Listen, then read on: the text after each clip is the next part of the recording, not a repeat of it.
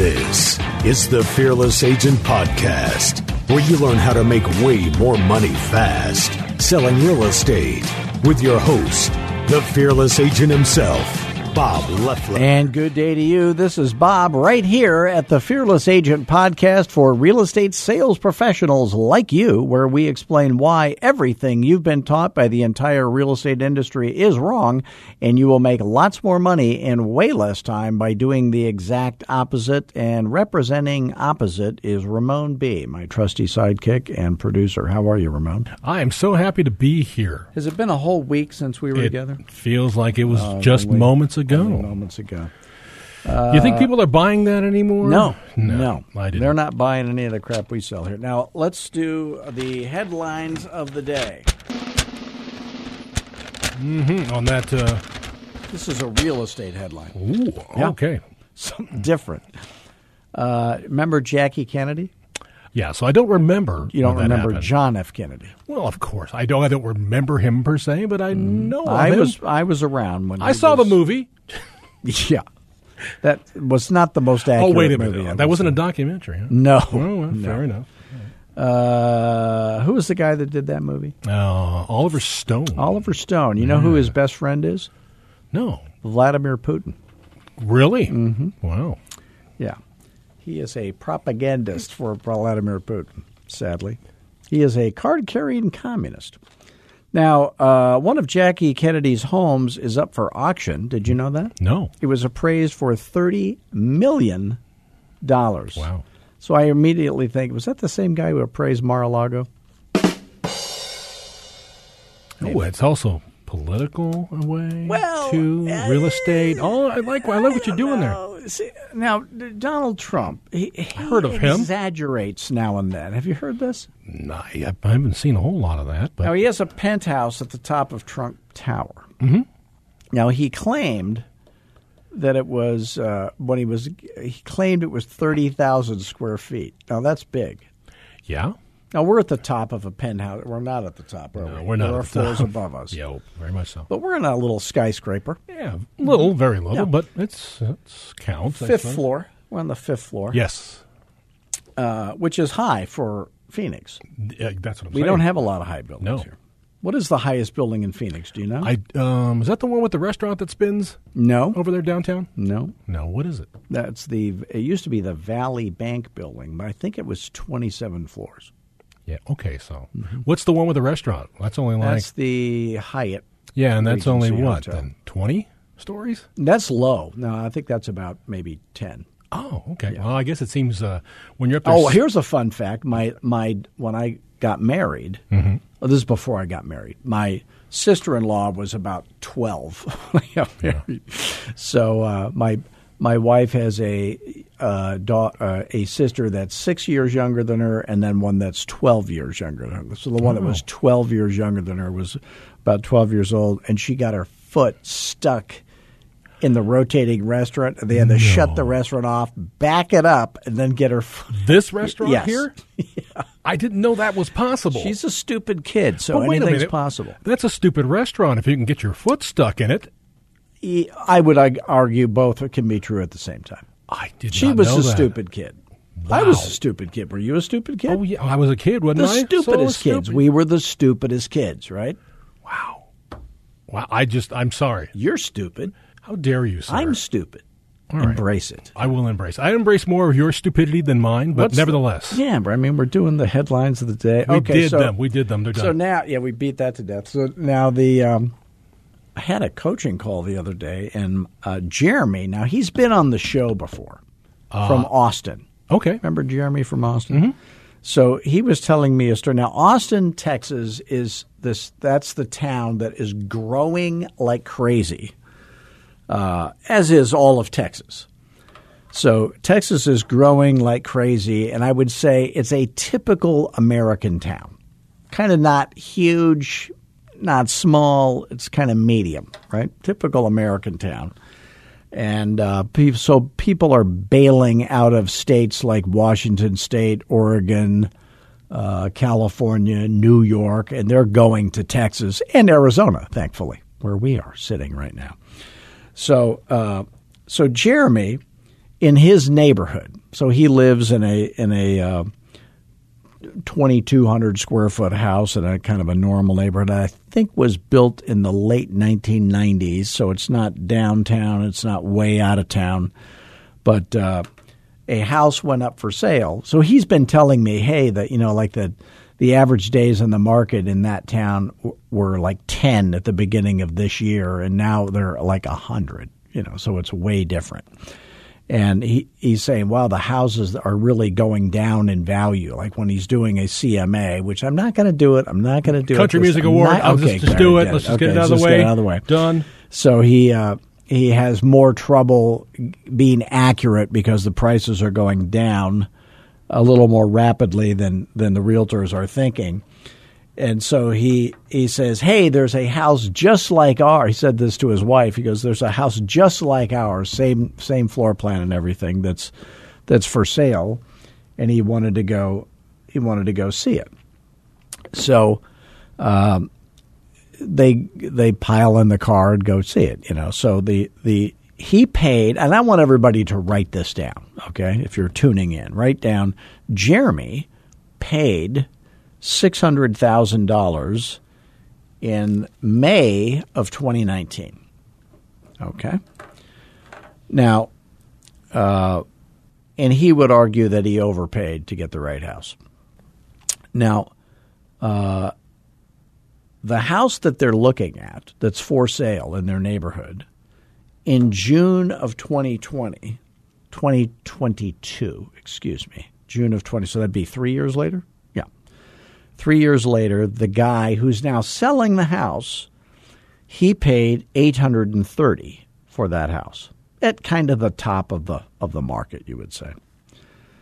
Jeremy claims that May statistically in 2022 was the top of the market, which sounds like it could be true. So this guy paid 830 for the same guy for the same house that Jeremy paid 600 for. Today, it's for sale for 50 days at $650,000. And I asked Jeremy, I said, what, what do you think it's really worth? He goes, they'd be lucky if they could get 600, which is what Jeremy paid four years ago. So uh, the guy lost, what is that, $230,000 in, in just one year, okay, or one, one and a half years roughly.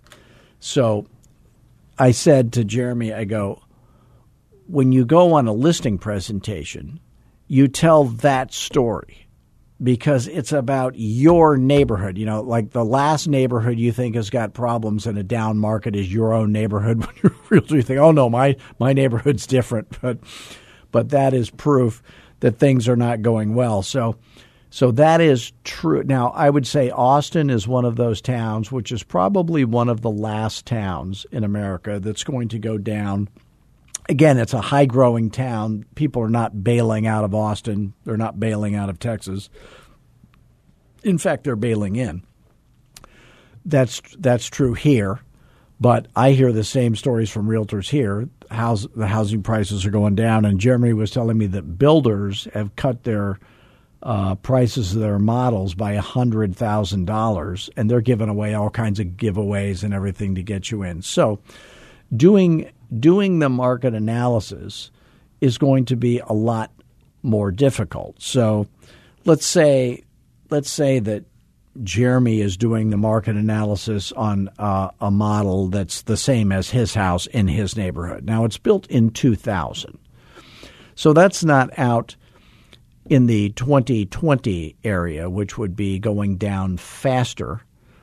It's not in the 1960s neighborhood, which would be going down slower. And again, the houses are not going down. It's the land underneath, which is the only thing that ever goes up. All houses go down, they all wear out and all that stuff. But the lot underneath it is what goes up or down. So it's the real estate that's appreciating, not the house. So the. Uh, let's say he's he's doing a market analysis and he comes up with 600 today as his as his guess in that price range I would say I'm assuming I'm wrong. Now again, we're talking about a seller who's nice, who's sane, who's smart. They're very serious about selling their house right now at whatever fair market value turns out to be. In other words, they're moving one way or the other. The only question is who's the realtor going to be.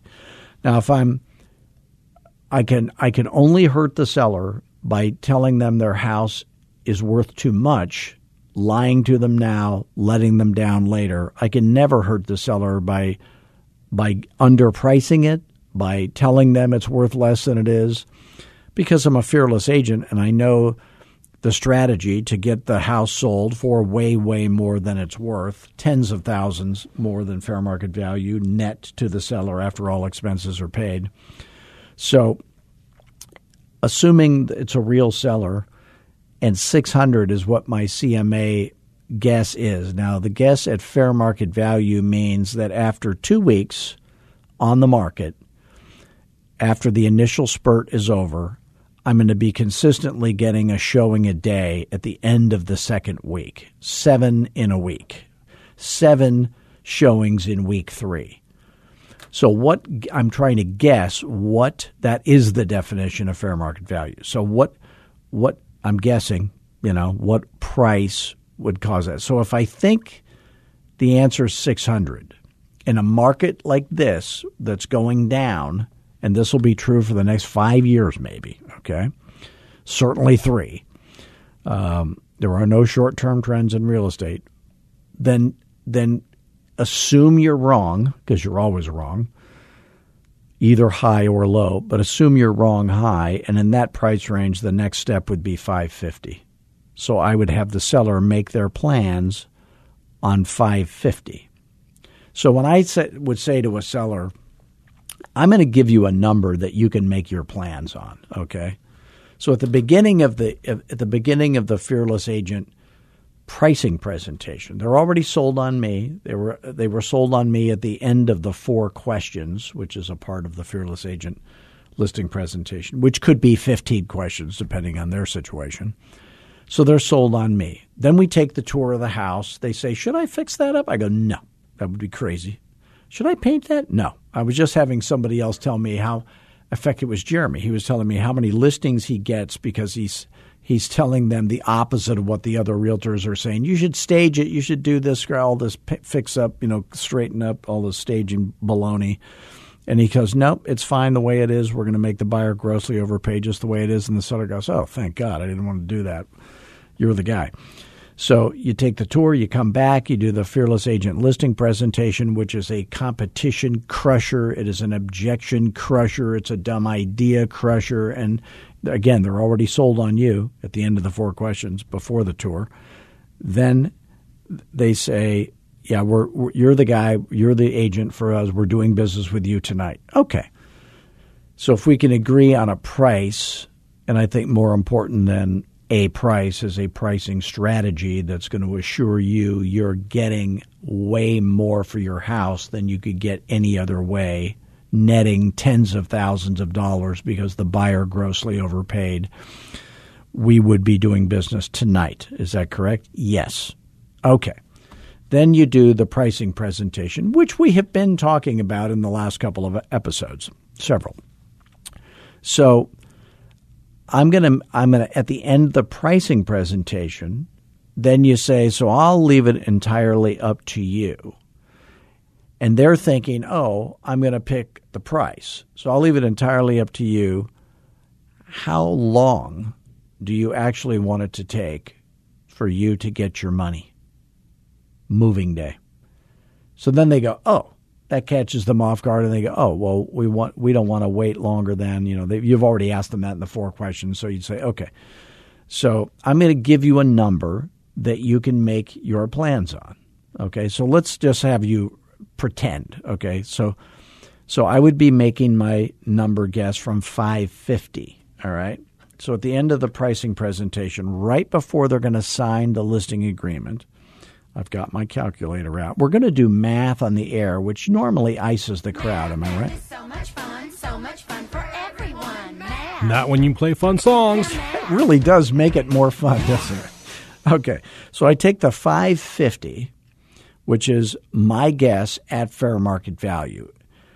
Now, I say to, I, I do this away from them. I, t- I take 12% off of that. Okay, that's 66,000 minus that leaves me with 484. And then whatever they owe comes off of that. So let's let's say they told me, "Oh, we owe about 135." Well, I know it's not exactly 135. I'll take 130. I'm going to round up 136 off of that. So I take 136,000 off of that and I end up with 348. Okay? Which is about 350. So, okay. So now I'm going to and and you're you're listening in and you're saying where does that 12% come from? Well, I charge 7%. You can charge whatever you want, but if you're a fearless agent, why not charge 7%? Uh the the the closing costs uh, somebody stupidly agrees to do some dumb repair there's some little thing you didn't know about, like a prepayment penalty. All of that is covered in that, and I'm giving them a number that they can make their plans on. So I, I do I do the uh, calculation on my on my on my uh, what do they call this thing? Calculator. That would Oh, be I'm dropping calculator. Oh my god! Here we go. Should I play the song again to make No. that? Okay, fair. So then the uh, uh, I say I'm going to give you a number that you can make your plans on.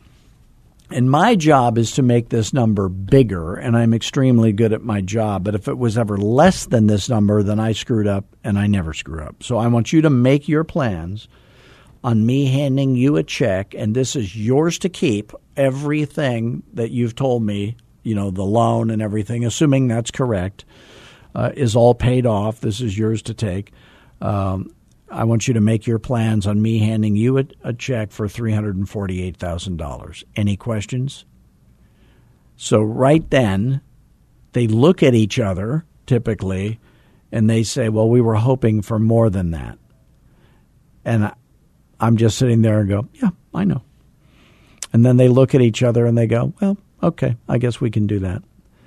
And then they sign the listing and then that's done. So now I have a CMA that I have not shown them. I did a CMA on a little form I use, but that's for me.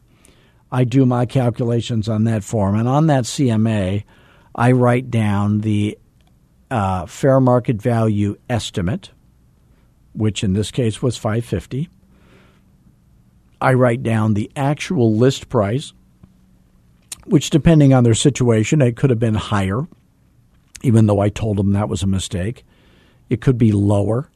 It could be 550, but the actual list price, the estimated net that I told them to make their plans on, and then I have them initial that so that they can't have selective amnesia later. They can't say, "Oh, you told me that." I said, "Nah, I actually did tell you this, and I had you sign it." So there is that, right? So then when I'm handing them the actual check, or they're getting it wired to their their uh, things, they're getting more than I promised them.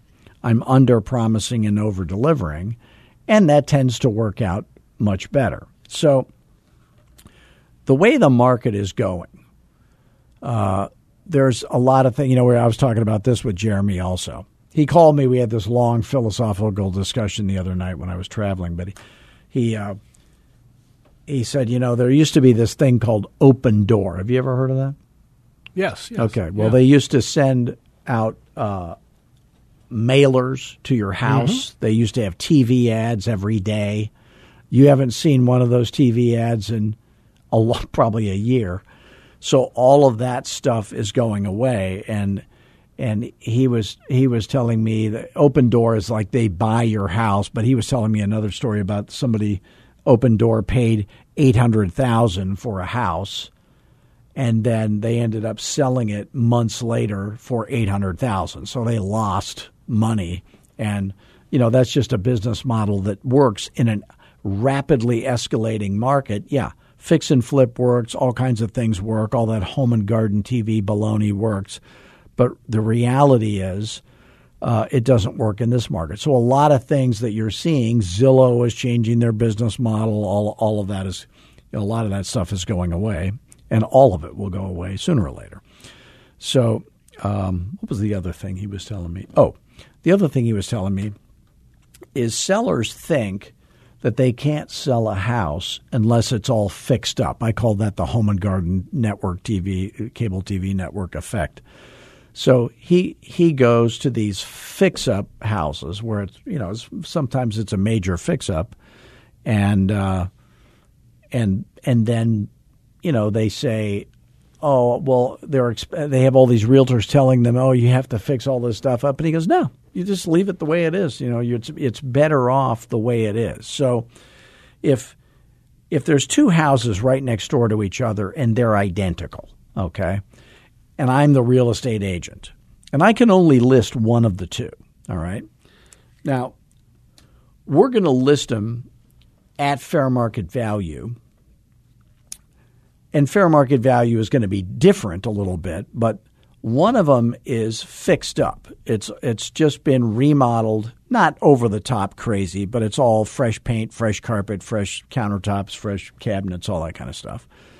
And the other one is a not biblical level disaster, but it's a major, you know, every, everything has been slammed a bunch of times and the floor is gross and the paint's gross and I I don't need to replace drywall or anything but but even a little bit of that's not not the end of the world.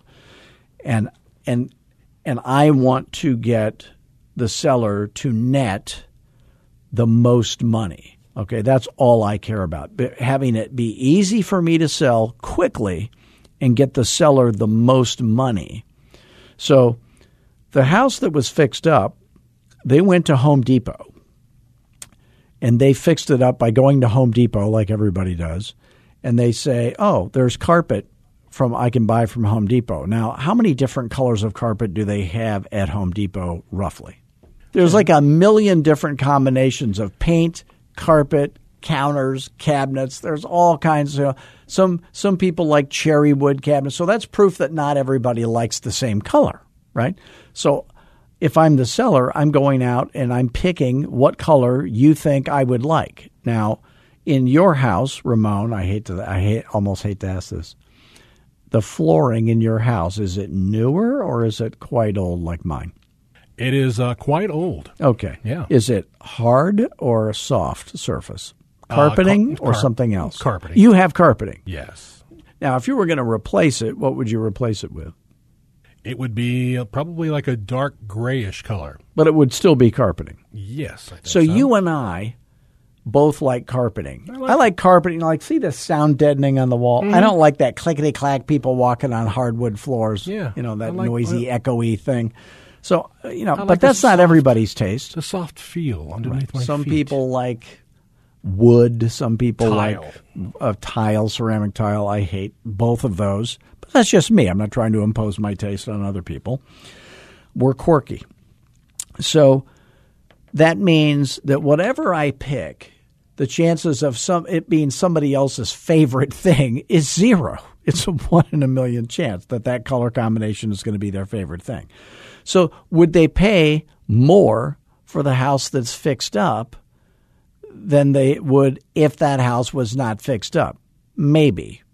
See, when I go to a new home builder, all new home builders sell you the same color countertops. What color is that? They're your favorite color. Any color, Color. you want. So you have that custom Yeah. experience Oh, yeah. and you grossly overpay for that. So now, when you got married, you're married, right? Mm-hmm. To a female, I'm happy to say. So, which is not very modern, but I'm a fan of that. Yeah, I'm old school. Yeah, That's right. So I'm guessing that your wife married you not because she thought you were perfect, but because she thought you had potential. Am I right?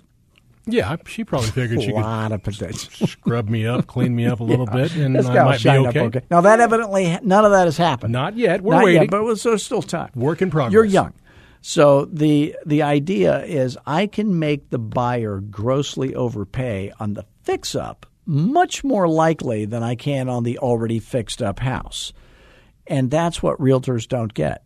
So and I have done that many, many, many times. So if you have a house that needs, you know, it's a major cosmetic fix up, don't talk the seller into putting stuff in and fixing it up, especially in this declining market. Oh my goodness, where they could they could be losing a fortune. So um, that's how fearless agents do it. By the way, uh, if you like any of the stuff, if any of the stuff we said makes sense to you and you happen to be earning less selling real estate than you wish you were, and you're open to the idea of having some help with that, go to fearlessagent.com, watch our free webinar. You can call me anytime for a complimentary coaching call. I will not be closing you at the end of that. It'll just be to see if you and what you're trying to do and what we do at Fearless Agent, if that would be a good fit. If it is, you'll get rich. If it's not, we'll admit it. And, you know, you, I'm still happy to help you in any other ways I can. Like this podcast where you can subscribe. Do give us a five star review uh, go to fearlessagent.tv and subscribe. If you happen to be a real estate company owner and you happen to be recruiting fewer producing agents than you wish you were, and you're open to the idea of having some help with that, we do that too. Go to fearlessagentrecruiting.com. Watch my video on recruiting there and then give me a call and we'll have a chat. And until next week, do what we always do. Always have fun no matter what be humble. Most of all, be fearless. Thanks, gang.